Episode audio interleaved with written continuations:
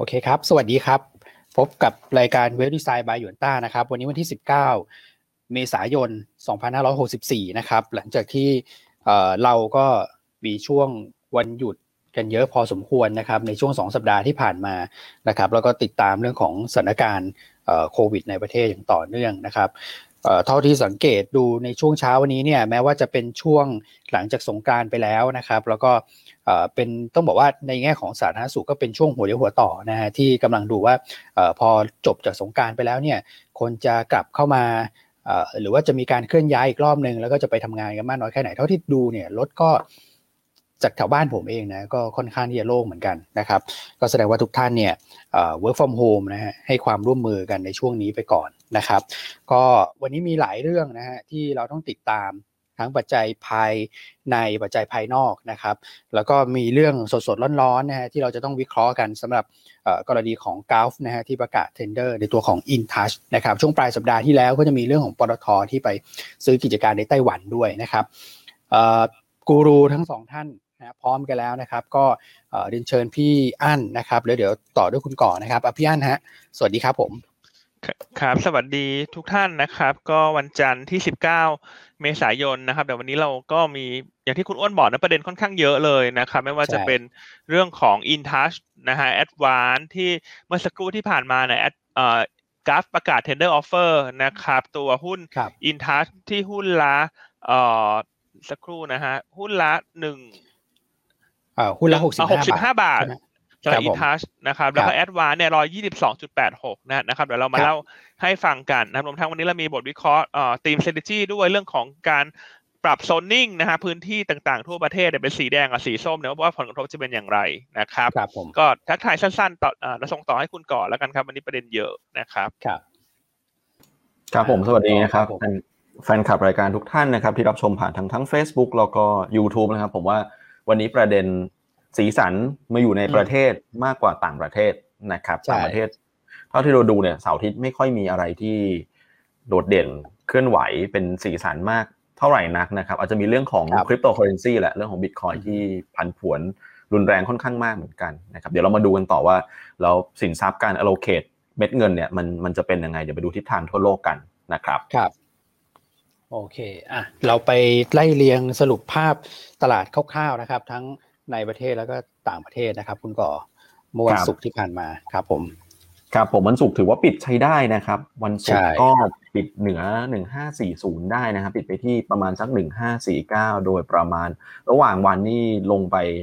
เสียวๆเหมือนกัน เพราะว่าลงไปเนี่ยโลประมาณ 1529 เลยนะครับ ลงไปพอสมควรเลยล่ะแต่สุดท้ายฟื้นขึ้นมาปิดได้ นะครับก็ถือว่าทางแบบนี้ผมว่าวันนี้มีรุนฟื้นต่อนะครับในเชิงของสัญญาณทางเทคนิคเองไม่ได้ไม่ได้หลุดแนวรับนะครับน่าเห็นการเทคนิคอลรีบาวต่อเนื่องนะฮะก็หุ้นฟื้นกันเยอะนะครับเมื่อวันศุกร์นี่ก็หลาย ๆ ตัวนะครับโอเคละพลังงานเนี่ยจะเป็นเป็นตัวที่นำขึ้นมานะครับเพราะว่าราคาน้ำมันถือว่าใช้ได้เมื่อวันศุกร์นะครับแต่ก็เห็นในเรื่องของกลุ่มอื่น ๆ ที่เป็น กลุ่มที่ปรับตัวลงมาด้วยความกังวลของโควิดอะอย่างตัว CRC อย่างเงี้ยวันศุกร์ก็ใช้ได้เหมือนกันนะนะครับลงมาแถวเส้น 200 วัน แล้วก็ฟื้นขึ้นมาได้นะครับก็ถือว่าเป็นทิศทางที่ดีแหละหุ้นที่ปรับตัวลง เพราะว่าเรื่องของโควิด ก็ฟื้นวันศุกร์นะครับเอ่อแต่ว่ากองทุนขายนะวันศุกร์เนี่ย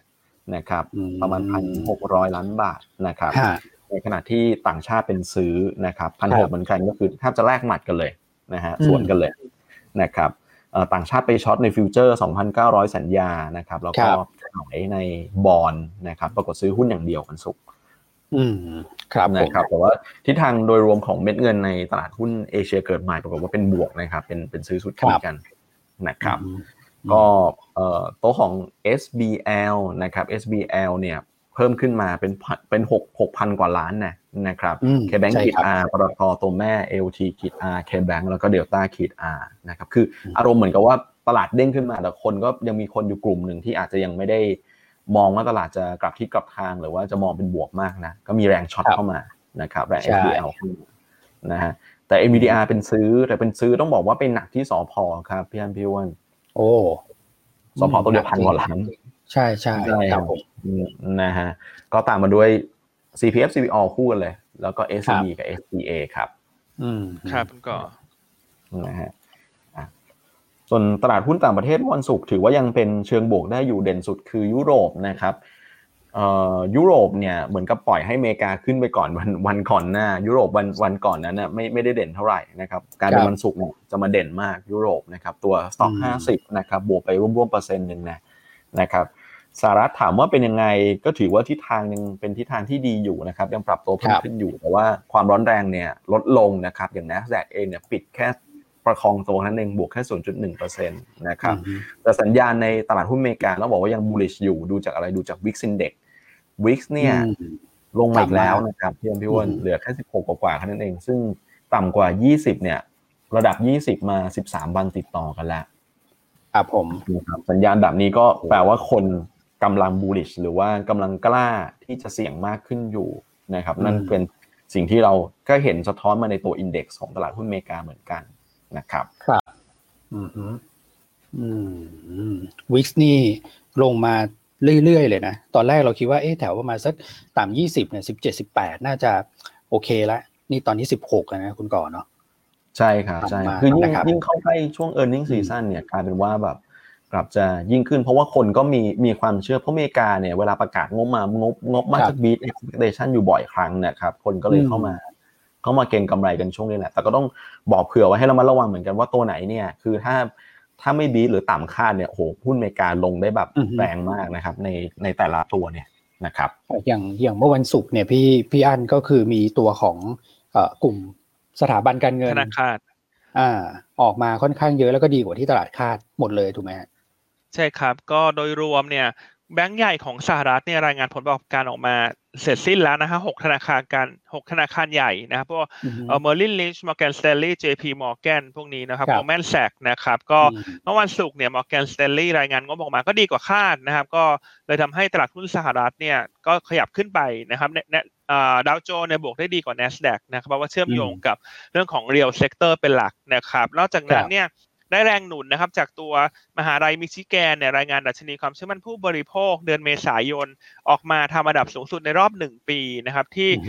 86.5 จุดนะครับนะครับเพราะฉะนั้นสัปดาห์นี้เนี่ยประเด็นสำคัญหรือว่าน้ำหนักเนี่ยคงกลับมาตกที่ตลาดหุ้น NASDAQ สัปดาห์นี้เชื่อว่า NASDAQ น่าจะผันผวนกว่าดาวโจนส์เพราะว่า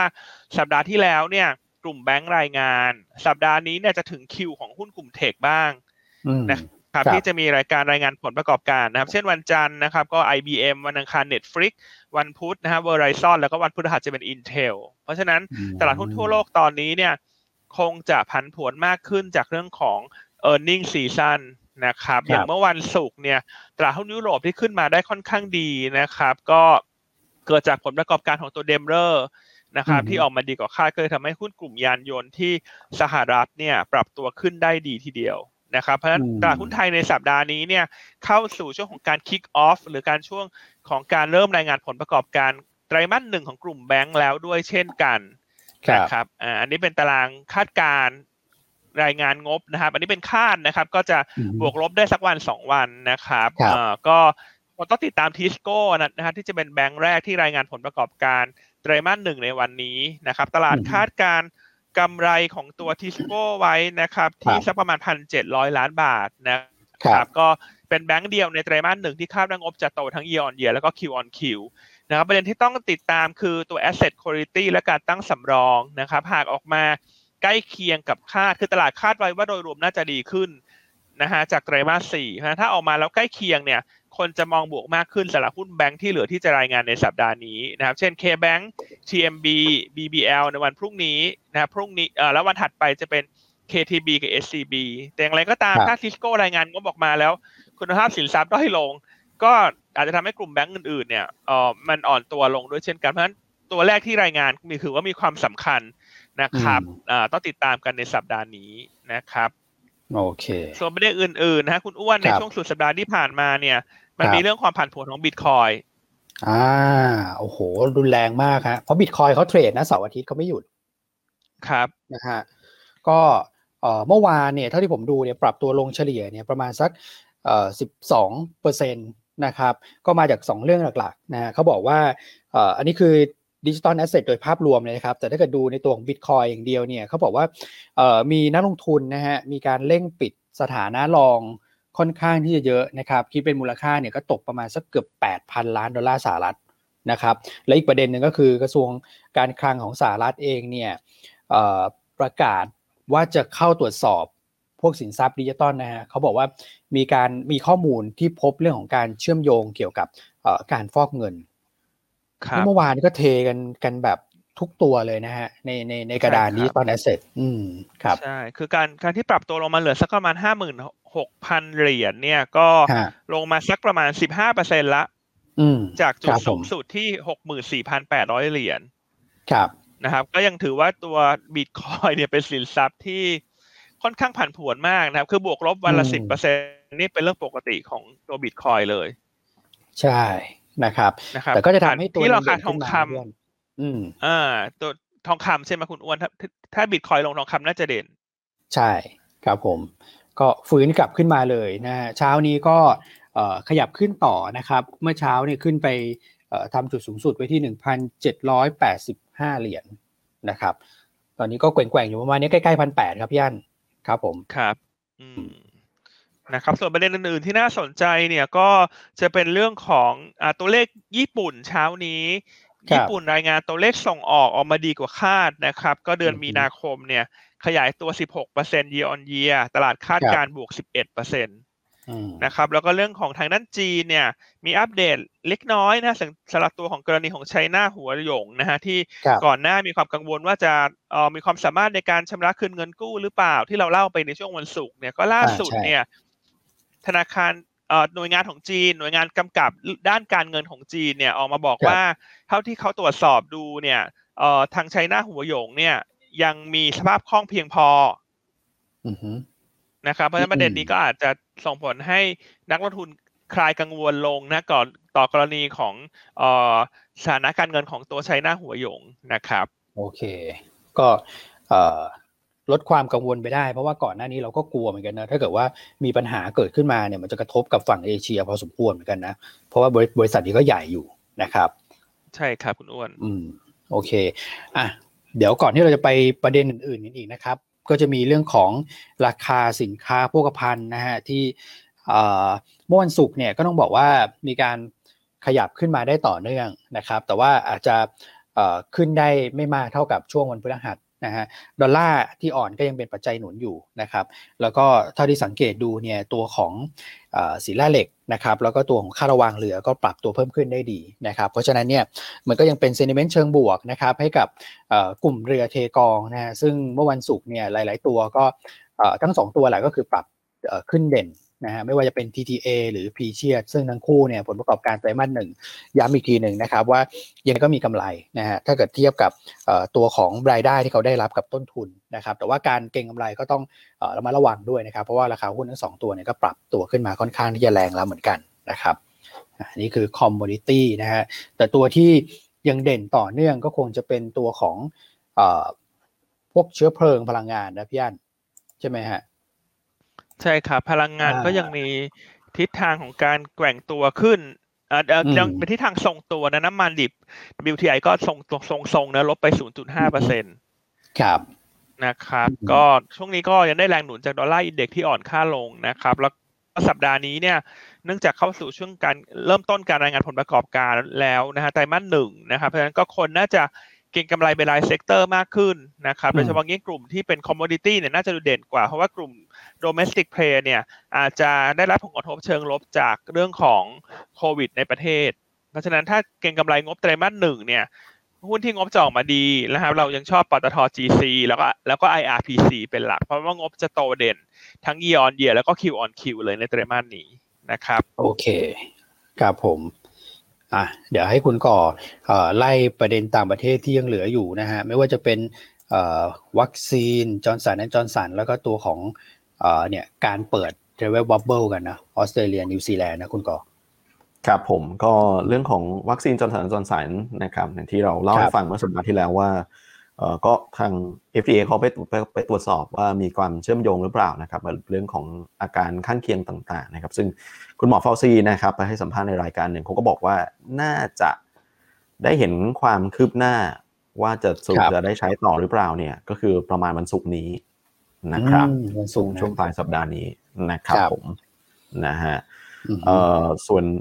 เรื่องของเอ่อสถานการณ์ในต่างประเทศเมื่อกี้มีเรื่องของออสเตรเลียกับนิวซีแลนด์ใช่ไหมพี่ใช่อ้วนครับ ใช่ครับผมขอก็จริงๆก็เป็นประเทศแบบยังไงบ้านพี่เมืองน้องอยู่ติดติดๆกันอยู่แล้วอืม นะฮะมันเขาก็จะเปิดก็ก็คงจะไม่ใช่เรื่องแปลกอะไรแล้วก็ผมว่าคือสภาพอืมสภาพภูมิศาสตร์เขาเป็นเป็นเป็นเกาะคือแบบอยู่ห่างจากคนอื่นอ่าไปอะนะฮะอืมเพราะฉะนั้นผมว่าการการควบคุมเนี่ยเขาเขาทำได้ง่ายอยู่แล้วอือฮึที่ที่ที่จะมาอืมที่จะมาจากที่อื่นเข้ามาเนี่ยเพราะฉะนั้นถ้าเกิดว่าในในตัวเขาเองเนี่ยโอเคกันทั้งคู่เนี่ย ผมว่ามันมันก็สามารถที่ที่จะเริ่มทำได้ นะครับอืมอืมโอเคนะครับ ก็เป็นประมาณนี้อะเดี๋ยวให้สลับมาทักทายเป็นแฟนกันหน่อยวันนี้เรา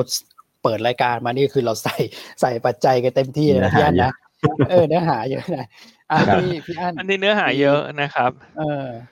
ทักทายเป็นแฟนรายการกันสักหน่อยนะอ๋มีอโอเคหลายคนก็ถามเข้ามานะเรื่องของกราฟเอ่ยนะครับ นี่คุณเอ่อพาโรดนะฮะเขาก็เอ่อคอมเมนต์มาเกี่ยวกับเรื่องของจำนวนผู้ติดเชื้อด้วยนะ ว่าจะเอาไปวิเคราะห์กับทางเทคนิคอะไรประมาณนี้นะพี่อันครับก็ดูอืมก็ดูน่าสนใจนะครับขอบคุณขอบคุณอ่าที่ช่วยแชร์เข้ามานะครับอืมอ่า วันนี้เรามาเล่าเรื่องของในประเทศดีมะ วันนี้ในประเทศก็มีเรื่องที่น่าสนใจในช่วงเช้านะครับ ท่านอือฮึอ่าตัวต่างประเทศน่าจะน่าจะน่าจะอนครบข้งแล้วเนอะแล้วโอเคนะครับอ่าเรามาเล่าเรามาเล่ากันที่เรื่องของกราฟ Energy แล้วกันอ่าเช้านี้เพิ่งจะประกาศ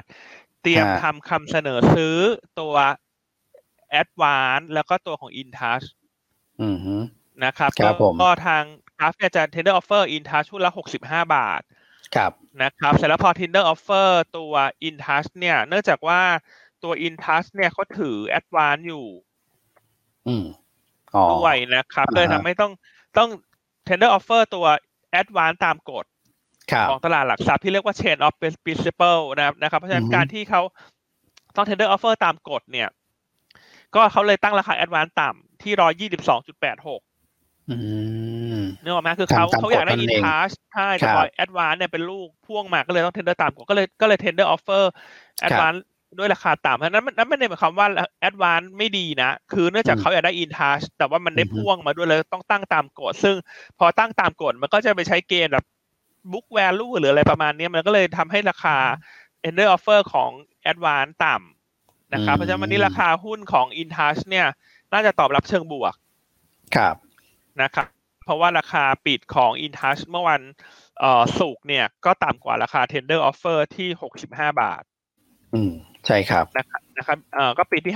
58.5นะครับนะครับเพราะเพราะเพราะฉะนั้นวันนี้ถ้า InTouch ขึ้นเนี่ย ก็อาจจะช่วยหนุนตลาดเนอะเพราะว่าเป็นหุ้น market cap ใช่ไหมอ่า big cap ใช่ไหมฮะคุณก่อเออใช่ครับใช่ครับพี่อันใช่ครับ ครับอืมอ่าส่วนตัวครับกราฟเนี่ยก็การประกาศระยะเวลา tender offer เนี่ยก็ต้องไปรอประชุมผู้ถือหุ้นก่อนนะครับกราฟจะมีการประชุมผู้ถือหุ้นในวันที่ 25 มิถุนายนนะครับเพื่อขออนุมัติการทำรายการดังกล่าว อืมยี่สิบห้ามิถุมินาถุนายนอ่าโอเคก็อีกสักสองสองเดือนจากตรงนี้เป็นต้นไปข้างหน้า ครับ ครับผมนะครับตอนอ่าตอนนี้คนคงถามว่าอะสมมติถ้าอ่าฮะถ้ากราฟซื้อ InTouch เออ ทั้งจำนวนเนี่ย81เปอร์เซ็นต์อ่าใช้เงินเท่าไหร่ใช้ใช้เงิน1.7แสนล้านบาท โอ้ my god โอ้โหนะนะครับอืมคือถ้าใช้หนี้ทั้งหมดเนี่ย ก็จะทำให้อัตราส่วนดอกเบี้ยต่อทุนเนี่ย หรือว่าครั DE บ ratio เนี่ยเพิ่มขึ้นจากปัจจุบันที่2เท่า เป็นอ่าฮะ3.9เท่าอืมอ่าแต่ถ้าใช้เงินสดบางส่วนสักครับ30,000ล้านบาท เนี่ยก็คจะรับได้ตัว gearing ratio เป็นที่3.4ถึง3.5อือฮึ นะครับ แต่อย่างไรก็ตามก็อันนี้คือคิดกรณีของเต็มจำนวนเลยนะครับ แต่ก็ไม่ได้หมายความว่าคนจะมา tender offer ทั้งจำนวน เพราะฉะนั้นกราฟจะเพิ่มทุนหรือเปล่า คงต้องไปรอดูหลังเสร็จสิ้น tender offer เสียก่อนนะครับ ว่าจะได้หุ้นมาเท่าไหร่มากน้อยเพียงใดนะครับ โดยฮะถ้าอะสมมติสมมติถ้าอะเบอร์หนึ่งซิงเทลไม่ขายเนี่ย21ล้านหุ้นเนี่ย มันครับเม็ดเงินที่ใช้ก็น้อยลงเยอะ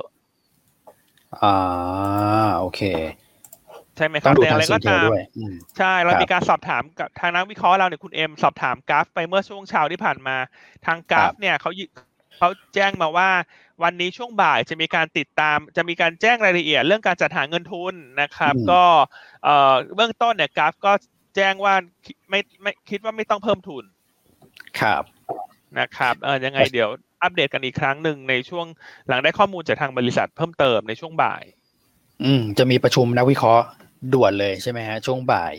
นะครับเพื่อชี้แจงเรื่องของกรณีที่ก u ฟไป tender in touch นะครับซึ่งเดี๋ยวก็ต้องดูอีกทีแหละว่าเอ่อ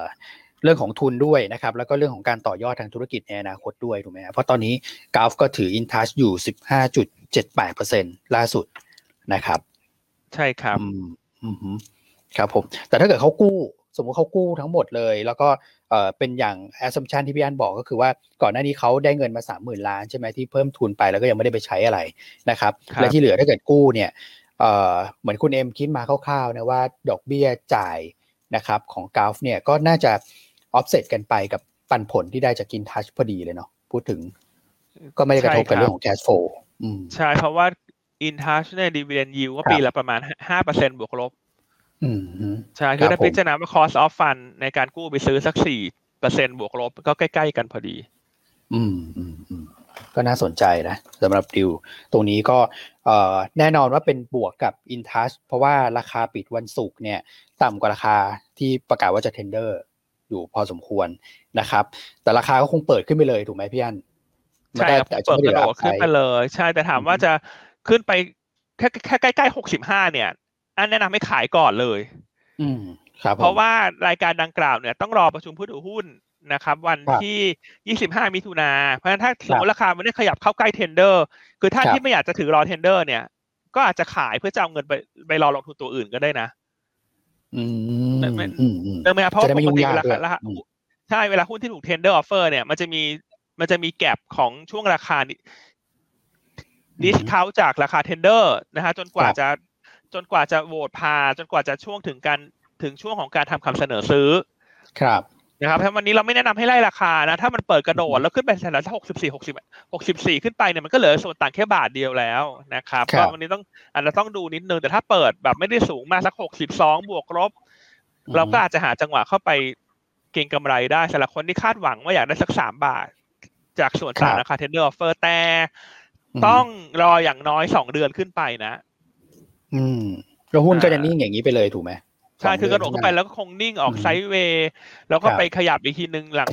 ประชุมผู้ถือหุ้นโหวตผ่าน แล้วก็ประกาศตั้งโต๊ะรับเอ่อทำคำเสนอซื้อ อืม ครับผม ครับ โอเค แล้วตัวอื่นๆมันจะมีผลอะไรไหมพี่อันในกลุ่มอินแล้วทัชก็แอเนี่ดยวานก็แอดวานก็แอดวานถ้าลงมาเพราะว่ากราฟประกาศทำคำเสนอซื้อราคาต่ำเนี่ยเป็นโอกาสซื้อครับ นะครับเพราะอย่างที่เรียนไปแล้วว่าเป็นการทำคำเสนอซื้อแอดวานตามกฎเท่านั้นเองอืมฮึอ่าซึ่งกรณีเนี้ยเคยเกิดขึ้นแล้วตอนที่มีเคสของกุหลาบแก้ว ถ้าถ้าทุกท่านจำกันได้เมื่อน่าจะสิบปีที่แล้วนะ ตอนที่กุหลาบแก้ว เอ่อโอ้โหนานมากการทำ tender ตัวอินทัชครับจำได้ไหมครัฮะบจะมีอะไรเทมาเสกกุหลาบแก้วอะไรเนี่ยที่ที่มีหลายอือฮึๆลายเนี่ยเขาก็ตอนนั้นเขาก็ tender offer แอดวานซ์ที่ราคาต่ำเพราะว่าแค่ทำตามอือฮึกฎอืม นะครับเพราะฉะนั้นวันนี้คนครับที่มีแอดวานซ์หรือคนที่ยังไม่มีให้แอดวานซ์ลงมาเพราะตลาดเข้าใจผิดว่าตั้งราคาครับ tender offer ต่ำเป็นโอกาสซื้ออืมอ่าครับส่วนผมอินทัชถ้าขึ้นมากเกินไปจนเข้าใกล้ราคา tender offer ก็อาจจะไม่ต้องถือรอ tender ก็ได้สำหรับสำหรับช่วงของเอ่อเวลาที่ต้องรอเนี่ยก็อาจจะขายทำกำไรได้ โอเค ชัดเจนอ่าส่วนประเด็นครัในบประเทศมีอีกประเด็นหนึ่งที่น่าสนใจคือปตทครับอ่า ในช่วงวันเสาร์อาทิตย์ที่ผ่านมาหลายๆท่านก็คงเห็นเนอะเรื่องข่าวปตทเข้าไปซื้อธุรกิจยาในไต้หวัน ใช่ครับ ใช่ไหมฮะ ก็เป็นบริษัท Lotus Pharma อืม Surgical นะฮะ ก็อืมเป็นบริษัท listed company ในไต้หวันนะฮะ ก็จะใช้เงินในการเข้าซื้อสักประมาณเอ่อ50ล้านเหรียญสหรัฐหรือ1.5พันล้านบาทครับ นะครับอย่างไรก็ตามการต่อยอดตรงนี้เนี่ยเรามองเป็นบวกเพราะว่าสะท้อนให้เห็นว่าปตทก็พยายามหาธุรกิจใหม่เข้าไปลงทุน เพื่อที่จะครับเอ่อหาโกรดเนื่องจากธุรกิจเดิมของเขาเนี่ยอาจจะโกรดค่อนข้างน้อยละพลังงานปิโตครัรบเคมีก็เห็นได้ชัดว่าไม่ว่าจะเป็นการนำ OR เข้าจดทะเบียน การไปซื้อธุรกิจอือฮึอาหาร การต่อยอดด้วยธุรกิจกาแฟอเมซอนอ่านะฮะอันอืมล่าสุดก็ไปซื้อธุรกิจยานะครับ แต่อย่างไรครับก็ตามข่าวดังกล่าวเนี่ย น่าจะเป็นบวกแค่เซนติเมนต์เท่านั้นครับนะครับ เพราะว่าหลังจาก เอ่อเสร็จสิ้นการเข้าไปซื้อเนี่ยปตทจะถือหุ้นในบริษัทดังกล่าวประมาณ6%เอง6.6%ครับนะครับ สูงเป็นอันดับสองครรัอบงจากเอ่อเอาวอกเจนนะครับผู้อือฮึที่เป็นอันดับหนึ่งแต่หกเปอร์เซ็นเนี่ย จะรับรู้กำไรโดยวิธี cost method ก็คือรับรู้อ่าแค่เงินปันผล ครับ ครับนะครับเพราะฉะนั้นไม่มี impact ในแง่ของการ รับรู้ equity income หรือว่า consolidate งบแต่อย่างไรนะครับ แล้วถ้าอือฮึดูผลประกอบการของบริษัทดังกล่าวเนี่ย ก็มีกำไรสักปีละประมาณพันล้านบาทบวกลบพันหนึ่งพันสองโดยประมาณอืมถ้าถ้าแบ่งถ้าสมมติถ้าแบ่งกำไรมาหกเปอร์เซ็นละกันเอาเป็นว่าอืมถ้าแบ่งกำไรเนี่ย ก็ครับไม่ถึงหนึ่งเปอร์เซ็นของกำไรเดิมของปตทอืม ไม่มีนัยยะนะไม่มีนัยยะ เพราะฉะนั้นปตทครับการเข้าซื้อธุรกิจยาดังกล่าวก็ ไม่มี Impact กับประมาณการนะครับเอ่อครับแต่ว่าเราเราก็มองบวกนะในระยะยาว ถ้าเขามีการอืมประกาศดีลต่างๆ อื่น ๆ อีกเนอะที่มีการต่อยอดธุรกิจของเขาอืมผมว่าถ้าเกิดเชื่อมโยงไปอย่างก่อนหน้านี้เนี่ย IRPC เองเนี่ยเขาก็มีการขยับไปพวกธุรกิจเกี่ยวกับพวกเครื่องมือแพทย์อะไรพวกนี้เหมือนกันนะพี่อันเนาะก็เหมือนเขาจะไปทางทางทางด้านแบบการแพทย์อะไรพวกเนี้ยเวชกรรมอะไรพวกนี้มากขึ้นเนาะนะครับใช่เพราะก่อนหน้าก็มีประศกาศประกาศกับ IRPC คุณอ้วนจำได้ไหมใช่ ที่จะไปใช่ทำใช่ธุรกิจการแพทย์ ใช่ใช่ใช่นะครับนะครับอืมอ่าอ่าส่วนพี่บุญสมถามเข้ามาเรื่องการทำ tender offer แอดวานซ์เดี๋ยวอ่านเล่าอีกทีอ่าแล้วกันเพราะหลาย ๆ ท่านคงจะเอ่อเดี๋ยวจะตกใจสับนะสนพูดถึนะงตกใจมคือเป็นการทำ tender offer ตามกฎเท่านั้น เพราะว่าครับเอ่อไปเพราะว่ากราฟ tender offer in touch นะฮะอืมก็ราคาที่ร้อยยี่สิบสองจุดแปดเนี่ย คือพี่ก็ไม่จำเป็นต้องไปขายให้ให้กราฟที่ราคานี้นึกออกไหมฮะ อันนี้คือคือก็ก็อ่าอ่าอันนี้อันนี้คือเหมือนเขาบิด บิดที่ต่ำๆว่าจริงๆเขาไม่ได้อยากได้ แต่ว่าทั้งต้องอ่าฮะทำตามกฎไงฮะมันมันไม่ได้หมายความว่าทุกคนต้องอืมถูกบังคับขายให้กราฟนะอ่าอ่าอ่าใช่เออครับแล้วผมเขาก็ไม่ได้จะดีลิสอะไรหุ้นออกนะ เพราะฉะนั้นเป็นครับแค่ตัวเลขตุ๊กตาเอ่ออธิบายอย่างนี้แล้วกันเป็นแค่ตัวเลขอือฮึตุ๊กตาไม่มีอิมแพคกับปัจจัยพื้นฐาน อืม ซึ่งแน่นอนนะครับว่าราคานั้นคงไม่มีใครไปขายพูดพูดถูกถึงต้องใช่อืมใช่เพราะคุณขายบิดที่กระดานเนี่ยมันได้มากกว่าไงอือฮึ ครับผมนะฮะเพราะเพราะฉะนั้นไม่ต้องตกใจ แต่แต่ถ้าตลาดตกใจวันนี้มันเป็นโอกาสที่จะซื้อแอดวานนะ อืมอืมน่าสนใจเน้นครัเน้บนผมย้ำตรงนี้นะครับ ครับ โอเคครับผมก็วันนี้ในขอขอในประเสเทริศมนิดก็นึงประแล้มาณวกันนี้ครับอ่าว่าคุณก่อนว่าเสริถ้ามเกิดว่าใครใครอยากดูสิ่งที่พี่อันเอ่อเมื่อกี้เล่าให้ฟังนะครับ ก็วิธีการคำนวณราคาของ a d v a n c e เนี่ยอยู่ในหน้า 4 ของข่าวที่กราฟแจ้งตลาดลองดูนะครับอืมเขามีหลักการอยู่ว่าทำไมเขาได้ราคานั้นมานะครับ ครับ โอเค หน้าที่สี่นะ ก็เข้าไปดูหน้าในสี่เว็บใน PDF ตลาดหลักทรัพย์ได้ที่แจ้งนะคตรับลาดเอ่อฝั่งฝั่งกราฟครับพี่วันฝั่งกราฟโอเค ใช่ครับใช่ครับ โอเคครับ อ่า อันนี้ก็เป็นประเด็นนะ ช่วงเช้าวันนี้ที่เอ่อเข้ามาแล้วก็หลายท่านก็คงได้เห็นข่าวนะฮะก็ถามไทยกันเข้ามาเยอะนะครับ เนี่ยก็เข้าไปดูตรงนี้ได้นะครับอ่าในตารางนี้เลยใช่ไหมโอเคใช่ครับใช่ครับครับผมอ่า อะโอเคครับ ก็เป็นสองเรื่องสองราวหลักๆนะฮะวันนี้ที่กระทบกับสองหุ้นสำคัญนะครับ ก็คือตัวของอินทัชกราฟนะฮะแล้วก็ในฝั่งของปตทด้วย แต่ปตทเนี่ยไม่ค่อยมีนัยยะมากนะครับ ก็จะเป็นกราฟกับอินทัชมากกว่า ซึ่งวันนี้อินทัชก็น่าจะเด็ดนะครับ ส่วนกราฟเดี๋ยวรอคุณเอ็มอัปเดตอีกทีในช่วงบ่ายมีการประชุมนักวิเคราะห์นะครับ โอเคนะก็ประมาณนี้นะจะมาดูเรื่องของโควิดไหมพี่อั้นว่าอ่าได้ครับเดี๋ยวเราดูบทวิเคราะห์วันนี้ก่อน ดีไหมอ่าฮะโอเคได้วันคนี้รับเรามีบทวิเคราะห์ก็คือเรื่องของ team strategy ของคุณอ้วนเนอะเป็นที่เป็นเรื่องอืมโควิด แล้วก็มีพรีวิวงบครัอ่าบสองตัวคืออันที่หนึ่งคือครับ SISB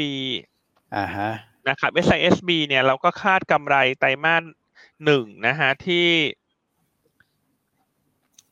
สักครู่นะครับ ที่เจ็ดสิบล้านบาท ครับ เติบโต 22% year on year แล้วก็ 6% Q on Q นะครับเพราะฉะนั้นราคาหุ้นช่วงนี้อาจจะอ่อนตัวลงจากเรื่องของโควิด ใช่ นะครับ คุณมิงก็ยังแนะนำเป็นจังหวะสะสม อืมครับผมโซนหนึ่งตัวคือ SPRC นะครับ เช้านี้ครัคุบณปริง คุณปิงนะฮะคาดการณ์กำไรไตรมาสหนึ่งที่2,300ล้านบาท ครับ เติบโต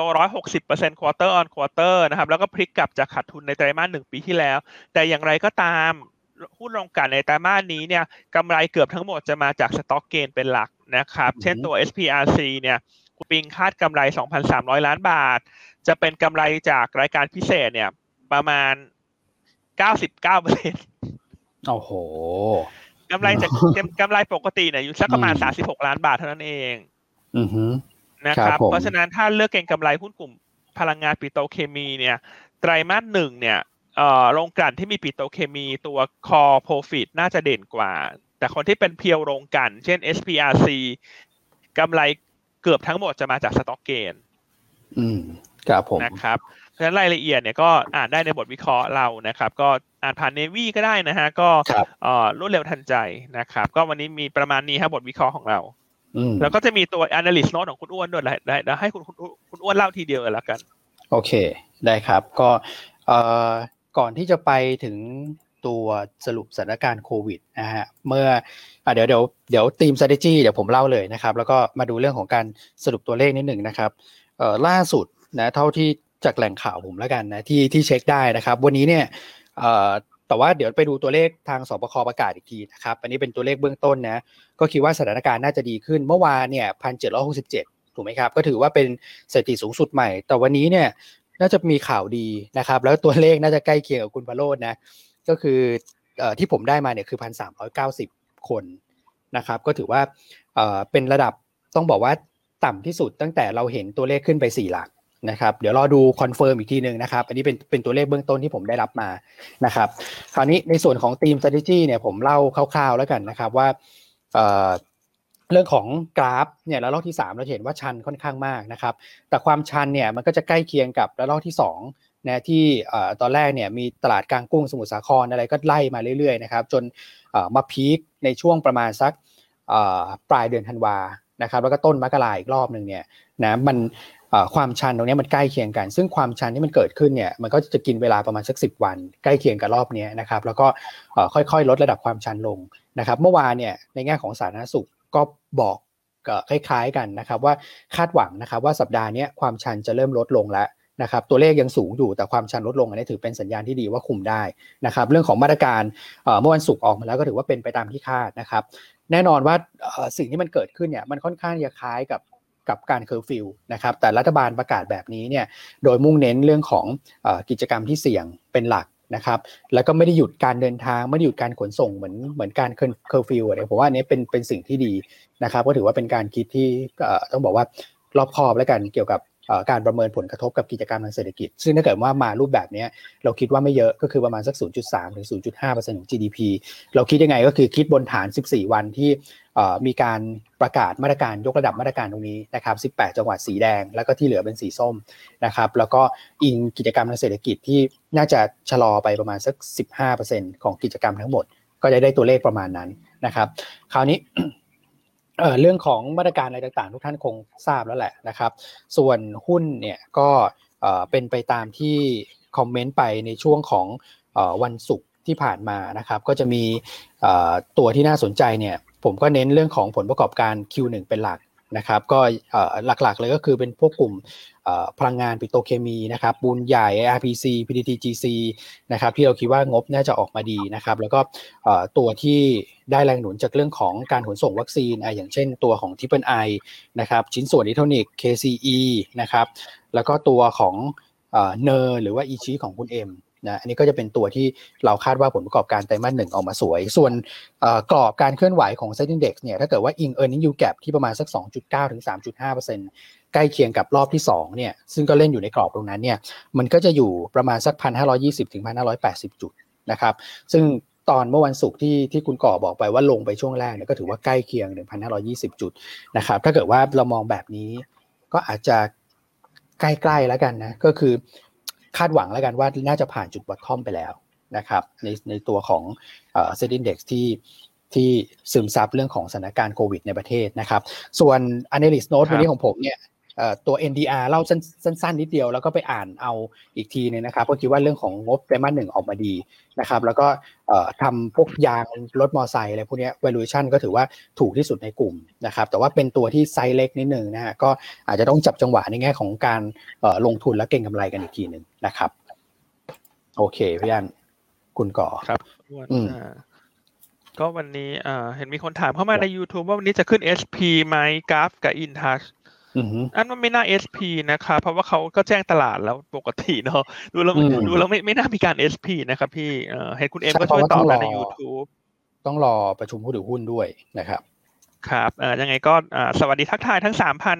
ท่านเศษๆนะที่รับชมครับรายการเราผ่านทุกช่องทางนะครับอะวันนี้เนื่องจากเมื่อสักครู่เนี่ยคุณอ้วนพูดเรื่องของตัวเลขผู้ติดเชื้อ อืมพี่อันครับใช่ไหมฮะของวันนี้ซึ่งครับคุณอ้วนบอกว่าคาดการณ์ใช่ไหมประมาณพันสามร้อยกว่าอืมอือฮึ ใช่ไหมฮะก็ไม่แน่ใจใช่คคุรัณบอ้วนคาดการณ์ยังไงนะเอามาจากไหนนะฮะแต่แต่แต่ถ้าอะสมมติถ้าเราแอดซูมว่าตัวเลขนี้จะเกิดขึ้น อืมถูกไหมเพราะว่าใช่เอ่อเมื่อวานนี้คือพันเจ็ดร้อยกว่า ใช่ครับฉะนั้นวันนี้สำหรับท่านที่จะเก็งกำไรว่าตัวเลขโควิดจะลดลงเยอะเนี่ยอืมเราควรจะเราควรจะเซกเตอร์ไหนครับคุณอ้วนควรจะอ่าซื้อหุ้นกลุ่มไหน เพื่อที่จะ อ่าเป็นการรอรอตัวเลขที่จะประกาศสักช่วง11โมงใช่ไหมครับคุณอ้วน อืม คือผมว่าก็จะแต่จริงๆเนี่ยกลุ่มที่อ่าถูกกระทบจากโควิดเยอะๆเนี่ยนะครับถ้าเกิดว่าเราดูกลุ่มที่อ่อนลงมาในเดือนเมษาเนี่ยอ่ากลุ่ม media กลุ่มท่องเที่ยวนะฮะกลุ่มขนส่งเนี่ยอันนี้คือ3 sector หลักที่ปรับตัวลงมานะครับครับถ้าเกิดว่าตัวนำตลาดก็อ่าอย่างมิ้นท์อย่างเงี้ยถูกไหมพี่อันครับ อืม แล้วก็ HSR จะไปดูอย่างพวกเนี้ยเอ่อโรงแรมอ่าท่องเที่ยวอ่าฮะ AOT กลุ่มของฮะ CPN อ่ากลุ่มอืมของอะไรฮะ CRC CRC ใช่ไหมเอ่อจะไปครับดูหุ้นพวกนี้เนอะสำหรับคนที่จะเก็งเรื่องของตัวเลขโควิด แล้วกลุ่มแบงก์เองก็ตามเนี่ยที่ลงมาว่าวันศุกร์ถ้าตัวเลขโควิดดีขึ้นเนี่ยกลุ่มนี้ก็จะ rebound ครับครับใช่ครับถูกไหมฮะเพราะฉะนั้นอืมวันนี้กลายเป็นว่าตลาดหุ้นไทยเนี่ย อันว่าโดยรวมเนี่ยเนื่องจากตัวเลขญี่ปุ่นก็ออกมาดีตัว กรณีของ China Huarong ก็เริ่มคลายแล้วถูกไหมฮะเพราะว่าทางการจีนออกมาบอกแล้วว่าไม่มีปัญหาอืมถูกไหมครับถูกไหมครับเพราะฉะนั้นกลายว่าคนที่เก็งงบเนี่ยเขาก็จะไปเก่งพวกปิโตรเคมีลงกัน ครับ แล้วครัถ้าบตัวเลขออกมาลดลงตามที่คุณอ้วนเอ่อคาดการณ์เนี่ยครับพอโดเมสติกเพลย์มันฟื้นหลังรายงานตัวเลขเนี่ยวันนี้หุ้นไทยก็อาจจะดูเด่นได้ใช่ไหมฮะคุณก่ออืมใช่ครับ ผมว่าหุ้นไทยน่าจะ เคลื่อนไหวได้โดดเด่นกว่าคนอื่นๆนะครับเพราะว่าช่วงสัปดาห์ก่อนนั้นคือคนอื่นเขาไม่ไม่เขาไม่ได้ลงนะเราเราลงมานะครับ เพราะฉะนั้นครับวันนี้น่าจะผมว่าน่าจะเคลื่อนไหวได้ได้แข็งแกร่งกว่าคนอื่น แล้วก็วันศุกร์ที่แนะนำเรื่องของซื้อกอง s s f ไปนะครับเอ่อมีคำถามช่วงท้ายๆหลายท่านว่าว่ากองชื่ออะไรจริง ๆ ผมมีการสื่อสารไปทาง IC แล้วล่ะนะครับว่าอืมกองไหนที่แนะนำอะผม เล่าให้ฟังแล้วกันว่าเราเน้นเป็นกอง ถ้าเป็นหุ้นไทยเนี่ยเน้นเป็นแล้วก็ S S F เนี่ยเน้นเป็น passive fund คือกอบไปกับ index เพราะว่าอะไรเพราะว่าท่านต้องถือ 10 ปีนะฮะถ้าเกิดท่านท่านครับถือ 10 ปีเนี่ยบางกองคือเราก็ไม่ต้องไปลุ้นไงว่า เดี๋ยวระหว่างทางเขาจะปรับแบบเอ่อ fund manager หรือเปล่าหรือปรับนโยบายหรือเปล่า ถ้าเกิดเป็นกอง passive ท่านก็สบายใจได้ว่ามันก็เกาะ index ไปนะครับก็มี 2 กองนะครับกองที่เป็น set 50เนี่ยเป็นของบลจ principal นะครับ principal set 50 SSF ขีดกลาง SSF นะฮะ SSF สองรอบนะฮะกองนี้ชื่อยาวครับมากแล้วก็อีกกองหนึ่งใช่ที่เป็นเอ่อ index fund หรือ passive fund ที่เกาะไปกับเซ็ตร้อยนะครับอันนี้ของกรุงศรีนะครับ KFS 100 SSF นะครับอืมอะนะฮะก็มีสองชื่กอองอาจให้จะท่านเลืยาอวกนิดนึงอืมใช่แต่ว่าถามทางไอซีได้เพราะคุณก่อสื่อสารถามทางทาง IC ได้ไอซีเรียบร้อยแล้วครับผมถูกต้องครับถูกต้องครับมครับครับอ่า ส่วนในช่วงต้นรายการมีคนถาม วันครับอพี่อกอันงบของเอ่อปตทครับ GC IRPC ก็จะออกงบอ่าฮะเป็นช่วงเอ่อต้นเดือนพฤษภานะครับอ่าครับแล้วยังไงเราเราเราอัพอ่ามีไหมฮะในตารางเรายังไม่มีครับเมื่อกี้ยังไม่มีเช็คละใช่ครับ เดี๋ยวรอได้ครับรอสักนิดนึงนะครับ เพราะว่าเดี๋ยวรอนักวิเคราะห์เช็คข้อมูลสักนิดนึงนะครับเดี๋ยวเราทยอยทยอยอัปเดตมาเรื่อยๆใช่เพราะอะคือถ้าคนที่เป็นริ่ม ถ้าคนที่เป็นลูกค้าหยวนต้าเป็น IC หยวนต้า ตารางดังกล่าว เราใส่ไว้ให้ในบทวิเคราะห์ประจำวันแล้วที่หน้าใช่21 ใช่ไหมคุณก่อประมาณหน้าหน้าสิบหน้าสิบเอ็ดประมาณอ๋อหน้าครับสิบหน้าสิบเอ็ดโอเคอ๋อใช่ยี่สิบเอ็ดนี่ตัวเลขของอพอยโอเคโทษดีหน้าสิบหน้าสิบเอ็ดนะเออเราจะให้อยู่แล้วนะเพื่อความสะดวกครับในการลงทุนของท่านเนี่ยสามารถดูได้เลย แต่ว่าเน้นย้ำอีกครั้งหนึ่งว่า การคาดการณ์วันรายงานงบเนี่ยเป็นเอ่อคาดการณ์นะ บวกลบได้นะฮะ คือไม่ไม่ใช่อืม exactly ต้องรายงานตามนี้ เพราะว่าในบางครั้งเนี่ยบางบริษัทเขามีการเปลี่ยนวันประชุมบอร์ด ครับเอ่อครับวันก็อาจจะขยับได้นิดๆหน่อยๆ บวกลบสักสองสามวันนะครับ ใช่ใช่ซึ่งหุ้นในกลุ่มซึ่งผมปว่าตทฮะหุ้นในกลุ่มปตทเนี่ยจะรายงานตัวแรกคือปตทสพ28เมษาอืมใช่ไหมคครัรับบผมเออแล้วก็ตัวอื่นในกลุ่มก็จะทยอยรายงาน โดยตัวสุดท้ายที่จะรายงานก็คือปตทแม่ เพราะว่าต้องรอให้ลูกรายงานครบก่อน อ่านะครับอะคุณก่อมีอะไรเสริมไหมเมื่อกี้เชิญเลยฮะอ๋อผมจะบอกว่าปีเนี้ยมันมันอาจจะบวกบวกลบได้ในหลาย ๆ บริษัทเลยละเพราะว่าปกติก็ต้องมีเรื่องของประชุมบอร์ดอะไรอย่างงี้ใช่ไหมพี่อันแล้วช่วงนี้มีสถานการณ์โควิดอยู่อะเขาก็ใช่ครับมันก็อาจจะมีขยับวันกันได้นะครับ ใช่ใช่ใช่อืมนะครับเพราะฉะนั้นต้องชี้แจงเพราะว่าเหมือนรอบที่แล้วนะจำได้ว่าเออมีหลายท่านถามมาว่าทำไมอะสมมติบอกว่าจะออกวันที่อ่าหนึ่งมีนานะนะฮะอืมอาจจะทำไมมาออกวันที่สามมีนาอย่างเงี้ย ซึ่ง อันนี้เป็นคาดการณ์นะฮะนี่ไม่ใช่ไม่ใช่แบบ confirm อืมตัวเลขเนาะอืมนะครับนะก็ครับส่วนใหญ่บางทีบริษัทเขาก็จะให้ range มาด้วยนะเอ่อประมาณสักช่วงสองวันนี้เพราะเขาไม่รู้ว่าประชุมเสร็จแล้วจะรายเอ่อรายงานตลาดขึ้นไปทันหรือเปล่าอะไรประมาณอย่างนั้นนะครับ ก็เป็นช่วงๆไปแล้วกันแล้วช่วงนี้อะสมมติอะสมมติคุณนัดวันไว้แล้วอยู่ดีอืมๆด้านมีอ่า หนึ่งในกรรมการอาจจะอ่ามีมีความเสี่ยงโควิดอย่างเงี้ยอ่าเขาก็ต้องเปลี่ยนมาเป็นออนไลน์หรืออะไรไปวันวันหนึงก็ขยับได้ ซึ่งบริษัทจดครับทะเบียนเขาก็ไม่จำเป็นต้องมาแจ้งนักวิเคราะห์ตลอดนะว่าฉันเคยบอกวันนี้อะขอบวกไปหนึ่งวันสองวันไม่งั้นเขาก็ทำงานลำบาก เพราะฉะนั้นอันนี้ก็เป็นแบบเบื้องต้นคาดการณ์ครับครับนะฮะมันอืมเหมือนอาจจะมีตัวของเอ่อ MSCI สักนิดหนึ่งไหมคุณก่อคาดการณ์ครับครับผมอ่า ก็เห็นไปลงเห็นไปลงในในสื่อกันว่ามีคาดการณ์สำหรับตัว MSCI รอบถัดไปนะครับ ซึ่งจะประกาศครับวันที่ 11 พฤษภาก็คือประมาณสักหนึ่งเดือนจากนี้ แต่อันนี้ตามเวลายุโรปเราจะรู้ผลก็คือวันที่ 12 พฤษภานะครับอืมซึ่งเอ่อชื่อที่ปรากฏอยู่ในข่าวเนี่ยคือ SCGP นะพี่อันพี่อ้วนก็เลยทำให้ครับอืมวันสูงใน SCGP แบบแรงมากเลยว่าอะใช่อืมแรงแรงครับอืมฮะ ก็มีครับโอกาสเข้าสูงนะคุณก่อเพราะเพราะว่า SCGP เนี่ยมามาเก็ตแคปสองแสนกว่าล้าน ครับอืมเพราะฉะนั้นครับเพราะฉะนั้นน่าจะมีโอกาสเข้า MSCI สูงมาก ครับอืมในรอบนี้นะครับครับ โอเคนะ SCGP เพราะฉะนั้นประคนมาณที่จะเก็ง คนที่จะเก็ง MSCI เนี่ยเอ่อก็แนะนำอย่างนี้ละกันนะฮะเนื่องจากช่วงนี้ก็ เอ่อราคาหุ้นก็ outperform ขึ้นมาแล้ว เพราะฉะนั้นการครับเก็งเนี่ย วันที่ประกาศไม่ว่าจะเข้าตามคาดหรือไม่เข้าตามคาดครับเป็นจุดขายนะ อืมอ๋อไม่ใช่เป็นจุดซื้อละเออเป็นจุดขายไปอ่าสักรอบหนึ่งก่อน แล้วเดี๋ยวพอใกล้ๆครับสิ้นเดือนพฤษภาเนี่ยที่เขาจะปรับอ่าน้ำหนักจริงเนี่ยอันนั้นก็เป็นอาจจะเป็นอืมจุดที่วนเข้าไปอีกรอบหนึ่งอืมนะครับ ส่วนตัวที่ตลาดคาดว่าจะหลุด MSCI ละกันอืม ช่วงนี้ราคาหุ้นอาจจะ outperform ถ้าใครมีหุ้นตัวนี้อยู่อาจจะชะลอออกไปก่อน หรือคนที่ยังไม่อือฮึมีก็อาจจะยังไม่ต้องรีบเข้าซื้อ ครับ คือตัว DTAC อืมโอเคมีโอกาสหลุดอ่ามีโอกาสหลุด มีโอกาสหลุด MSCI เพราะฉะนั้นคนครับที่อยากได้ d t แทตอนนี้ยังไม่มี ให้ไปรอซื้อวันประกาศ คือถ้าหลุดหุ้นจะตอบรับเชิงลบก็เป็นโอกาสได้ของถูก ครับเพราะฉะนั้นตอนนี้กลายเป็นว่า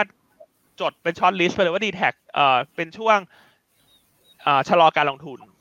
อ่า แล้วไปรออ่าเนอะซื้อเอ่ออ่าไปรอวันที่12พฤษภาตามอ่าฮะเวลาประเทศไทยช่วงประมาณตีสามตีสี่เนี่ยจะรู้ผลแล้ว อืม ครับผมนะครับ โอเคนะดีแท็นะครับ อ่า ประมาณนี้ เอามีคำถามหนึ่งคุณทศพลถามบอกว่าแล้วไทยคม ไม่ไม่ไม่ไม่ไม่เกี่ยวด้วย ถูกไหมครับพี่อัน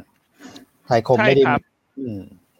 Gulf ไม่ได้เขาไม่ได้เทนเดอเอร์อด้วยครับเขาไม่ได้ tender ไทยคมนะฮะแต่ว่าในครับเนื้อหาที่เขาแจ้งเขาบอกว่าอยู่ระหว่างเอ่อปรึกษากับหน่วยงานหน่วยงานของตลาดนะว่าไทยคมจะเข้าข่ายหรือเปล่า อืมนะยังไงเดี๋ยวเดี๋ยวต้องติดตาม แต่ล่าสุดที่ประกาศเช้านี้เนี่ยก็จะเป็นแค่ตัวของ InTouch ครับ แล้วก็ตัวของ Advance เอ่อ Advance ครับผมนะครับสาเหตุว่าทำไมไทยคมไม่เข้าเนี่ย เนื่องจากตอนนี้ InTouch ถือไทยคม 41 ครับเนกนึกออกไหมฮะ สมมติว่าครับ InTouch คือทีนี้ต้องมาดูว่ากราฟเขาได้ InTouch เท่าไหร่ไงอืมฮึอืมนึกออกไหมฮะ อืมอ๋อ โอเค ขึ้นอยู่กับเงื่อนไขการได้มาของ InTouch ด้วยนะครับใช่ครับว่าจะเข้าขายที่ต้องทำเทนเดอร์ไทยคมด้วยหรือเปล่า แต่ว่าณตอนนี้เนี่ย ยังไม่มี ถูกไหมเพราะยังไม่รู้ว่าได้เท่าไหร่ใช่ยังไม่มีโอเค ครับผม อ่า ประมาณนี้นะครับ ก็ น่าจะครบถ้วนแล้วมั้งประเด็นของเรา ถูกไหมฮะ ครับอ่าโอเค ตัวเลขเศรษฐกิจก็รายงานไปเรียบร้อยแล้วนะครับ ก็เดี๋ยวรอติดตามแล้วกันสำหรับตัวเลขเอ่อผู้ติดเชื้อวันนี้นะครับ ว่าจะเอ่อลดลงมาตามที่เราคาดหรือเปล่านะประมาณนั้นอืมนะครับ ครับโอเคเอาไปที่อะส่วนส่วนประเด็นครับพี่อันอื่นๆ สัปดาห์นี้ก็อยากจะติดครับตามการประชุมธนาคารกลางยุโรป อ่า สัปดาห์นี้มี ECB นะครับใช่วันพฤหัสครับผม โอเค แล้วก็ถ้าเกิดว่าเป็นธนาคารกลางอื่นๆนะฮะก็อาจจะมีของ PBOC นะฮะที่จะประกาศตัวอัตราดอกเบี้ยระยะสั้น ใช่ไหมนะครับ ก็ครับลงพามเรทอืมหนึ่งครับปีกับห้าปีนะครับครับผมวันพรุ่งนี้ โอเคครับผมครับอะไปที่ภาพตลาดก่อนไหมฮะ แล้วก็เดี๋ยวจะได้เข้าหุ้นแนะนำวันนี้เลยนะครับเอาคุณก่อวันนี้ สู้ไม่สู้ ผมว่าน่าจะฟื้นต่อนะ คือครับเหมือนมีคนสู้ตรงแถวๆหนึ่งห้าสี่ศูนย์นะครับครัไม่บไม่ไม่หลุดแนวรับมาวันนี้น่าจะเห็นการเกิดเทคนิคอลรีบาวได้ต่อเนื่อง แล้วก็ภาพรวมแวดล้อมตลาดหุ้นต่างประเทศ ถือว่าค่อนข้างจะเป็นจะเป็นเชิงบวกด้วย เราค่อนข้างจะแลกกาคนอื่นเข้ามาเพราะฉะนั้นน่าจะเห็นการฟื้นตัวของเราแต่ว่าทั้งนี้ทั้งนั้นเนี่ยฟื้นตัวอาจจะไม่ได้ไม่ได้เด่นมากนะครับ เพราะว่าสถานการณ์โควิดในประเทศเนี่ยยังคง มีแรงกดดันอยู่แหละถึงแม้ว่าพระราชจะออกมาตรการมาต้องบอกว่าไม่ได้เป็นอะไรที่แบบเข้มข้นหรือเข้มงวดมาก ถ้าเทียบกับรอบที่ผ่านๆมาคือเขาก็ครับชั่งน้ำหนักแหละในเรื่องของผลกระทบในเชิงเศรษฐกิจด้วยนะครับทำให้ตลาดหุ้นอืมผมว่าก็ก็ขายกังวลไปไปได้ส่วนหนึ่งนะครับว่าครับมาตรการเองไม่ได้แบบเข้มงวดมากเท่าไหร่นะแต่ว่าทั้งนี้ทั้งนั้นเนี่ยขึ้นอยู่กับจากนี้ไปด้วยนะครับว่าตัวเลขเนี่ยจะ ประคองตัวได้ไหมจะลดลงหรือเปล่า ซึ่งสิ่งที่เราเห็นนะวันเนี้ยก็พูดเหมือนรอบก่อนๆมันคือผลของการกระทำในช่วงสองสัปดาห์ที่ผ่านมานะครับครับคุณก่อไปไปกระหลังจากนี้ไปคุณก่อไปกระทำอะไรใครเหรอฮะคุณก่อเปล่าฮะหมายถึงว่าหมายถึงว่ามันเป็นมันเป็นผลต่อเนื่องมาอันนี้อันนี้พูดพูดถึงภาพรวมเนี่ยนะฮะซึ่งซึ่งจริง ๆ เนี่ยเอออย่างอย่างที่บอกคือเราเริ่มมาตื่นตัวกันเนี่ยช่วงประมาณสักต้นต้นเดือนน่ะ นะฮะที่ครับที่เริ่มเริ่มมาตื่นตัวแล้วก็เริ่มเออค้นพบว่าเออมันมีคลัสเตอร์ในเรื่องของที่นั่นที่เนี่ย ผมว่าน่าจะช่วงประมาณต้นต้นเดือนเมษานะครับอืมซึ่งตรงนี้มันก็ผ่านมาประมาณสักสัปดาห์กว่าๆแล้ว เพราะฉะนั้นลุ้นในช่วงสัปดาห์เนี้ยนะครับซึ่งมันก็จะครบประมาณสักสองสัปดาห์พอดีที่เราแบบมามาตื่นตัวกับเอ่อตัวเลขของของรอบนี้กันนะครับเพราะฉะนั้นถ้าเกิดผ่านสัปดาห์นี้ไปได้ ผมว่ามีลุ้นนะเดือนหน้า เดือนหน้ามีมีลุ้นว่าสถานการณ์น่าจะดีขึ้นครับ อืมครับ อ่าโอเคเดี๋ยวขอตัวไทยคมอันน่ะเล่าให้ฟังเพิ่มเติมแล้วกันพอดีอ่านเลยในรายละเอียดที่เอ่อเอกสารที่ Gulf แจ้งตลาดนะครับ เนื่องจากว่าทาง Gulf เนี่ยเขาแจ้งว่าเขาไม่มีความประสงค์ที่จะทำคำเสนอซื้อหลักทรัพย์ในไทยคมนะครับ ก็อืมแม้ว่าเขาจะถือคือ InTouch จะถือ Advance กับไทยคมในสัดส่วนใกล้ๆกัน คือประมาณครับ40%ในอ่าฮะ Advance นะฮะแล้วก็อ่า41%ในไทยคมฮะนะครับเขาบอกว่าเขาเตรียมหารือกับกลตในการขอคำ ขอผ่อนผันนะฮะหน้าที่ในการทำการเสนอซื้อหลักทรัพย์ทั้งหมดในไทยคม ตามเกณฑ์ of chain of principle ฮะนะครับ ก็เลยอืมเอ่อไม่เข้าข่ายที่จะทำอันว่าส่วนหนึ่งเนี่ยเขาว่าจะเกิดจากเรื่องของโครงสร้างพืชหรือหุ้นนึกออกไหมฮะ ครับ ของไทยคมด้วยนะครับอืมอืมก็เลยเลยจะจะขอเวฟการทำเอ่อ tender offer ตามเกณฑ์ chain of principle นะครับ อืม นะ ก็เลยยังเอ่อไม่ได้มีรายชื่อออกมาในตอนนี้นะครับครับโอเคชัดเจนยังไงนะรายละพี่เอียอัดนครับรายละเอียดก็อ่านที่กราฟแจ้งตลาดได้เนอะเขาเขียนค่อนข้างชัดทีเดียวอืมนะฮะส่วนมุมมองย้ำอีกทีนะครับ ก็คุณต้องเนี่ยคอมเมนต์ไปแล้วนะครับ ทุกท่านก็คงจะได้รับข้อมูลแล้วก็สอบถามทางไอซีของท่านเพิ่มเติมได้โดยละเอียดเลยทีเดียวนะครับ โอเค วันนี้มาที่หุ้นแนะนำแล้วครับพี่อันเรายังเกาะธีมเดิมอยู่ไหมฮะครับหุ้นแนะนำเนี่ยเอ่ครัอบอันยังก่อธีมเดิมนะ เพราะว่าอ่าดูดูจะเซฟกว่านะครับใช่วันวันนี้วันนี้ให้สองทางเลือกแล้วกัน เพราะว่าตัวเลขโควิดโอเคที่เมื่อสักครู่คุณอ้วนแจ้งเนี่ยมันเป็นเป็นเป็นข่าวสารล่าสุดอืมฮึคอ่ารับผมก่อนที่เราจะก่อนที่เราจะปิดบทวิเคราะห์ไปถูกไหมฮะเพราะฉะนั้นถ้าครับแต่ถ้าในบทวิเคราะห์อันยังเชื่อว่าพลังงานปิโตรเคมี ยังดูแข็งกว่าตลาดนะครับครับเพราะว่าหนึ่งก็คือ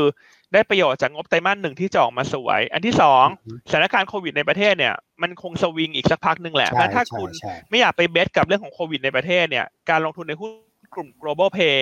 มันก็หลบหลบอืมตรงนี้ไปได้เลย เพราะฉะนั้นยังเลือกอืม IRPC ต่อจากวันศุกร์วันศุกร์ก็ขยับขึ้นมาได้ค่อนข้างดีนะครับ ก็วันนี้แนะนำต่อเนื่องนะครับ เก็งกำไร IRPC แนวต้าน4บาท10สตางค์ครับผมนะตัวที่2แนะนำปตท GC นะครับ ก็ แนวต้าน 64 บาทก็ทั้งสองตัวเนี่ยเป็นตัวที่งบไตรมาสหนึ่งน่าจะมีกำไรเติบโตโดดเด่นทั้ง year on year แล้วก็ Q on Q ครับผมอะส่วนตัวที่สามเนี่ย วันนี้เราเลือกตัวอ่าในกลุ่ม domestic play ในกลุ่มของเครื่องดื่ม อืมอ่าอะคือเลือกตัวเครื่อีองดื่มชิอ่าครัแต่บแต่ให้เลือกตัวอีชิในช่วงเช้าที่ทำบทวิเคราะห์เนี่ย เรายังไม่ได้เอาแฟกเตอร์เรื่องโควิดมาใส่นะ อืมใช่ครับเออคือที่เลือกอิชิเนี่ย เพราะว่าในหนึ่งสัปดาห์ข้างหน้าเนี่ยเดี๋ยวอิชิจะมีการเปิดตัวเครื่องดื่มใหม่อ๋อที่อ่าก็คือตัวอิชิตัน Green Lab Green Lab ครับใช่ครับซึ่งอันนี้ก็ใช่คือครับจะผสมเอ่อออฮึสารเทอร์ฟีนเนอะใช่ไหมใช่ฮะครับเป็นกลิ่น ใช่ไหมครับเพราะเราคิดว่าถ้าเปิดตัวแล้วขายดี ราคาหุ้นควรจะตอบรับเชิงบวก อืมอ่านะครับ แนวต้านสิบสี่บาทห้าสิบ แล้วนอกจากนั้นเนี่ยพอเช้านี้มีข่าวเรื่องโควิด ก็กลายว่าถ้าวันนี้ตัวเลขโควิดลดลงเยอะ ครับ ก็กลายว่าโดเมสิกเพย์ก็ก็จะได้ตรงนี้หนุนด้วยก็กลายว่าอีชีก็ก็เลยดูน่าสนใจในประเด็นดังกล่าว อืมวันศุกร์ก็ปิดดีด้วยนะมาปิดที่จุดสูงสุดเลยครับอ่าส่วนตัวสุดท้ายวันนี้คุณแชมป์เลือกทางเทคนิคนะฮะแนวต้านอ่าตัวเจดับมันยูดีแนวต้านสิบบาท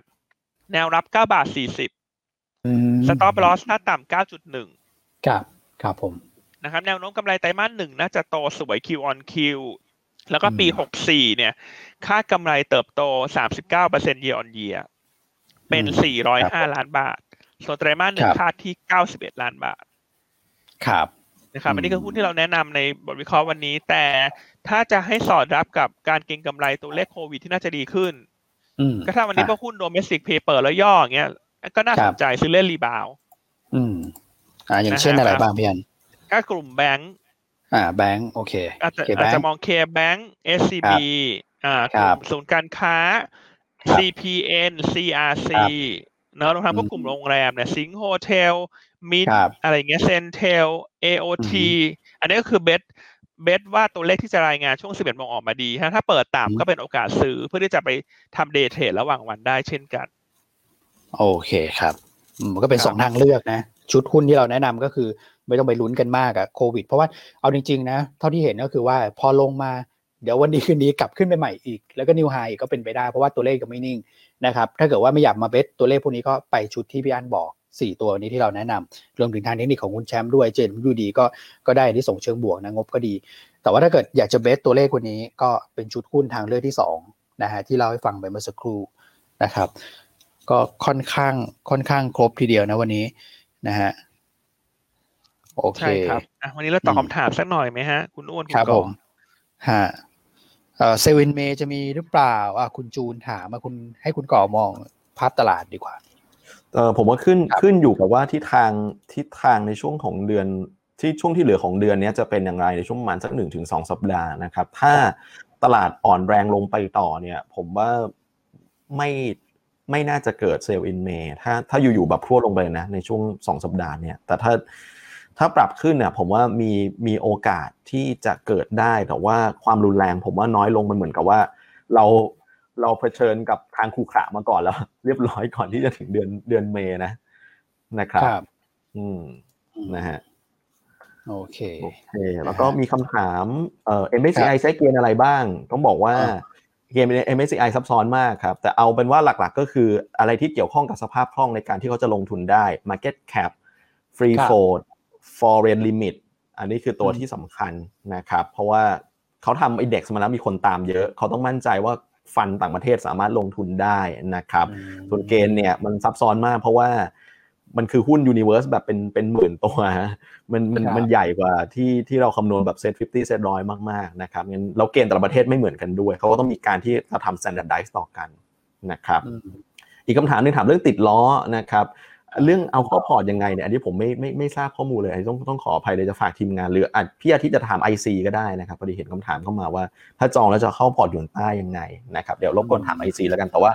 เอ่อเรื่องเรื่องติดล้อมีคำถามเมื่อสัปดาห์ที่แล้วค่อนข้างเยอะผมผมเล่าให้ฟังเอ่อในเวลาอันสั้นในครั้งนี้แล้วกันนะครับว่าครับเออผมดูมาเท่าที่อ่าน filing แล้วก็ฟัง presentation เขาเนี่ยเมื่อวันศุกร์ก็ถือว่าน่าสนใจเหมือนกันในในหลาย ๆ ประเด็นนะครับเขาเป็นเอ่อทำดูสองธุรกิจหลักก็คือเรื่องของสินเชื่อจำนองทะเบียนรถ ซึ่งเขามี market share อันดับหนึ่งณปี 2019 นะครับที่เขาทำการครับสำรวจข้อมูลนะครับในขณะที่สาขาเนี่ยจริงๆเขามีอยู่ประมาณพันสาขานั่นเองในขณะที่คู่แข่งรายใหญ่ๆเนี่ยมีประมาณสัก4-5พันสาขา ก็ถือว่าน่าครับสนใจเหมือนกันในเรื่องของการบริหารจัดการของเขาเรื่องของตัวเอ่อธุรกิจตัวสินเชื่อประกันเอ่อสินเชื่อทะเบียนรถขออภัยสินเชื่อทะเบียนรถซึ่งมันก็โตโตเรื่อยๆแหละเราเห็นภาพอยู่แล้วกับบริษัทที่อยู่ในตลาดนะครับมอีกส่วนหนึ่งคือเขาเป็นนายหน้านะครับประกันนอนไลฟ์หรือว่าประกันวินาศภัยด้วยครับนะครับซึ่งอันเนี้ยอืมเขาเพิ่งทำมาไม่นานไม่กี่ปี แต่ว่าต้องบอกว่าเห็นการเติบโต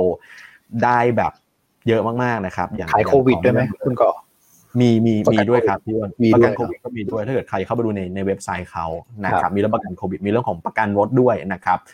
เอ่อซึ่งเขาเป็น partner อยู่กับเอ่อสิบกว่าเจ้าแหละในเรื่องของบริษัทประกันนะครับอืมซึ่งเขาบอกว่าตอนเนี้ย market share เขายังไม่เยอะเพราะว่ามันเป็นตลาดใหญ่แล้วเขาเพิ่งเพิ่งเข้ามาไม่นานนะครับฉะนั้นมันก็มีโอกาสในเรื่องของการเติบโต ซึ่งเขาเห็นการเติบโตตรงนี้แล้วก็เงินจาก IPO ก็ไปใช้ในเรื่องของการขยายตรงนี้ด้วยเหมือนกัน แล้วพอฐานเขาใหญ่ขึ้นเนี่ยเวลาต่อประกันเนี่ยมันจะเห็นภาพที่ชัดเลยว่า เพราะว่าพอต่อประกันเนี่ยมันต้นทุนในการหาลูกค้าใหม่มันมันมันน้อย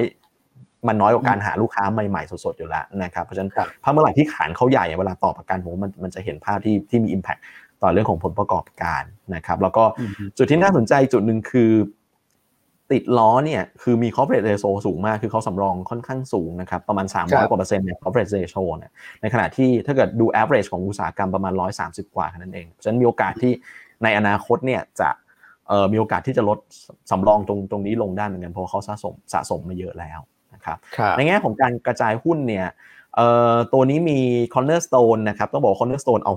เอาสัดส่วนไปเยอะมากเหมือนกันนะครับในในในอือฮึหุ้นที่เขากระจายมาเนี่ยนะฮะอืม cornerstone ค่อนข้างเยอะเลยทั้งไทยครับแล้วก็ต่างประเทศนะครับครับมีเรื่องของ green shoe option ด้วยนะครับอืมแต่ตัวนี้เองเนี่ยจริงๆ cap ถือว่าใช้ได้เหมือนกันนะครับถ้าเกิดดูที่ราคา IPO เนี่ยก็ประมาณสัก8 0,000กว่าล้านแต่ว่าเออจะยังไม่ได้ ยังไม่ใหญ่ถึงขนาดเข้า fast track set 50 ได้ทันทีครับนะครับนะฮะแต่ว่าเท่าที่ดูเนี่ยคือเป็นสถาบันค่อนข้างเยอะ ผมว่าในแง่ของราคามันก็น่าจะมีความเสถียรเหมือนกัน คราวนี้การกระจายหุ้นมีส่วนหนึ่งที่กระจายให้รายบุคคลรายย่อยด้วยนะครับที่ไปจองกันเป็นการทั่วไปนะครับก็จะคล้ายๆกับตัว OR แต่ว่ารายละเอียดที่ต่างกันคือ OR ถ้าเกิดหลายท่านจำได้คือจองก็คือได้กันได้กันหมดแหละ เพราะว่าตอนนั้นคือหุ้นคือไซส์ค่อนข้างใหญ่ แล้วก็เอามาสัดส่วนกระจายให้รายบุคคลค่อนข้างเยอะนะครับแต่ว่า ต้องบอกว่าของติดล้อเนี่ยเขาอาจจะไม่ได้กระจายมาตรงส่วนนี้เยอะมากเท่าไหร่นะเพราะฉะนั้นครับถ้ามีคนจองเกินเนี่ย จะมีคนที่ไม่ได้ต้องบอกอย่างนี้ อืมอืมนะครับ จะโอเคจะมีคนที่ครับไม่ได้ ซึ่งเขาใช้วิธีการสุ่มนะครับเขาใช้วิธีการสุ่มด้วยระบบคอมพิวเตอร์นะครับ โอเคนะใครอืมสนใจก็ไปจองเขาเปิดจองกันสัปดาห์นี้ สัปดาห์นี้ไหมคุณก่อ สัปดาห์หน้า22ใช่ไหมอ่ายี่สิบสองครับผมนะครับ แล้วก็ประกาศผลที่คุณก่อบอกเนี่ยว่าจะได้ไม่ได้ก็ยี่สิบแปดเมษานะครับครับ เข้าเทรดวันที่สิบพฤษภานะครัใช่ครับครับอ่ายี่อ่ายี่สิบสส่องวนยี่การสิบหกจองอืมส่วนการจองหุ้นเข้าพอร์ตหยวนต้านเข้าใจว่ากรอก ก็หมายเลขโบรกเกอร์ก็กรอกเป็นอ่าหยศูวนนย์หนึ่ต้างไปเก้าอ่าฮะใช่แล้วแล้วก็เลขบัญชีหลักทรัพย์ของท่านเลย น่าน่าจะน่าจะอืมประมาณนี้นะฮะคุณคุณอืมคุณอาทิตย์ที่ถามมา โอเค ครับผมอ่า เท่าที่ดูนี่ในแง่ของบรรยากาศการลงทุนในภาพรวมตลาดหุ้นญี่ปุ่นนี่ก็กลับมาเขียวแล้วนะตอนแรกเปิดครับลบไปนะดาวโจนส์ futures ก็ติดลบน้อยลงนะครับครับอะฮ่องกงบวกครับเนาะจีนบวกเด่นเลยวันนี้เกือบหนึ่งเปอร์เซ็นเพราะว่าเพราะว่าเรื่องของตัว China Huarong ก็เริ่มที่จะคลายตัวลง อืมนะครับครับโอเคอืมก็ถือว่าบรรยากาศ เอเชียค่อนข้างดีนะฟิลิปปินส์อินโดที่อ่าขึ้นมาแรงในช่วงสัปดาห์ที่แล้วก็อาจจะแกว่งๆพักอยู่แต่ว่าก็ไม่ได้ครับลงเยอะอะไรนะพูดถึงครับอ่าใน Facebook มีถามเข้ามาเนอะเรื่องไทยโคม อาจจะอาจจะเพิ่งเข้ามาอาจจะฟังไม่ทันนะฮะอืก็อฮึคือคือตัวไทยโคมเนี่ยเอ่อกราฟไม่ได้ประกาศ tender offer นะครับเนื่องจากว่าเขาอยู่ระหว่างการขอผ่อนผันจากทางกรตว่าจะขอไม่ tender offer ไทยโคมตามกฎของ chain of principle ครับนะครับอืมโอ เคนะอะประมาณนี้นะสำหรับข้อมูลข่าวสารนะครับ ก็หมดเวลาพอดีนะเดี๋ยวเราฟังคุณแชมป์ต่อครับนะครับครับอะโอเค ส่วนเรื่องของเอ่อเดี๋ยวแป๊บหนึ่งนะ มี power investing เนี่ยเราก็ก็ไปติดตามจากเอ่อตัวเปเปอร์ได้นะ ว่าหุ้นที่พี่อันแนะนำทั้ง3 ตัวก็มีเรื่องของ margin ทั้งหมดนะครับ ยกเว้นอีชิที่ไม่มี DW นะฮะแต่ว่ามี block trade ทั้งหมดเช่นเดียวกันนะครับ โอเคอะครับพี่อันอืมโอเคก็จะก็ทิ้งท้ายครับยังไงยังไงช่วงนี้ก็ยังเป็นช่วงของสถานการณ์โควิดนะครับ อย่างไรก็ตาม เราเชื่อว่าสถานการณ์โดยรวมจะดีขึ้นดีขึ้นเรื่อยๆนะครับโดยเฉพาะอย่างยิ่งสองสัปดาห์ข้างหน้าที่ตอนเนี้ยการเคลื่อนย้ายของประชาชนก็เริ่มนิ่งแล้วเพราะว่าผ่านช่วงสงกรารไปแล้วนะครับ เพราะฉะนั้นครับก็อดทนกันอีกนิดนะครับถ้าสองสัปดาห์นะเพื่อที่จะผ่านพ้นสถานการณ์โควิดไปด้วยกัน แล้ววันนี้เดี๋ยวมาลุ้นกันตัวเลขของโควิดเนี่ยถ้าลดลงอ่า จากวันจากเมื่อวานเนี่ยอย่างน้อยก็น่าจะเป็นบวกเนอะกับบรรยากาศโดยรวมของการลงทุนในตลาดหุ้นไทยด้วยนะครับ อืม ใช่ครับผม อ่า โอเค ก็ร่วมด้วยช่วยกันนะฮะ ช่วงนี้เราก็คงจะพบเจอกันบรรยากาศแบบนี้ไปก่อนนะครับ แล้วถ้าเกิดว่าสถานการณ์ใครตัวเมื่อไหร่ แน่นอนเราจะรีบกลับไปเจอทุกท่านที่หน้าจอเหมือนเดิมนะครับ เพราะมันคงได้อัตราลดเยอะกว่าอยู่แล้วแหละนะฮะ โอเคนะครับครับเราสามคนก็นะทิ้งท้ายกันประมาณนี้เลยนะคุณก่อพี่อั้นนะครับครับก็ติดตามกันต่อกับคุณแชมป์นะฮะในแง่ของภาพทางเทคนิค แล้วก็มีนักวิเคราะห์ปัจจัยพื้นฐานด้วยนะครับ วันนี้ก็ติดตามต่อจากคุณแชมป์ได้นะครับ แล้วก็ติดตามระหว่างวันกับเรานะทางเทเลกรมไปเรื่อยๆนะครับเราก็จะมีข้อมูลฟีดให้กับทุกท่านเพื่อเป็นประโยชน์ในแง่ของการตัดสินใจเอ่อเรื่องของการลงทุนในระหว่างวันนะครับ วันนี้เราทั้งสามคนต้องลาไปเลยนะครับ ขอบคุณทุกท่านมากที่ติดตามนะครับพบกันใหม่วันพรุ่งนี้สวัสดีครับ ครับ สวัสดีครับ สวัสดีครับ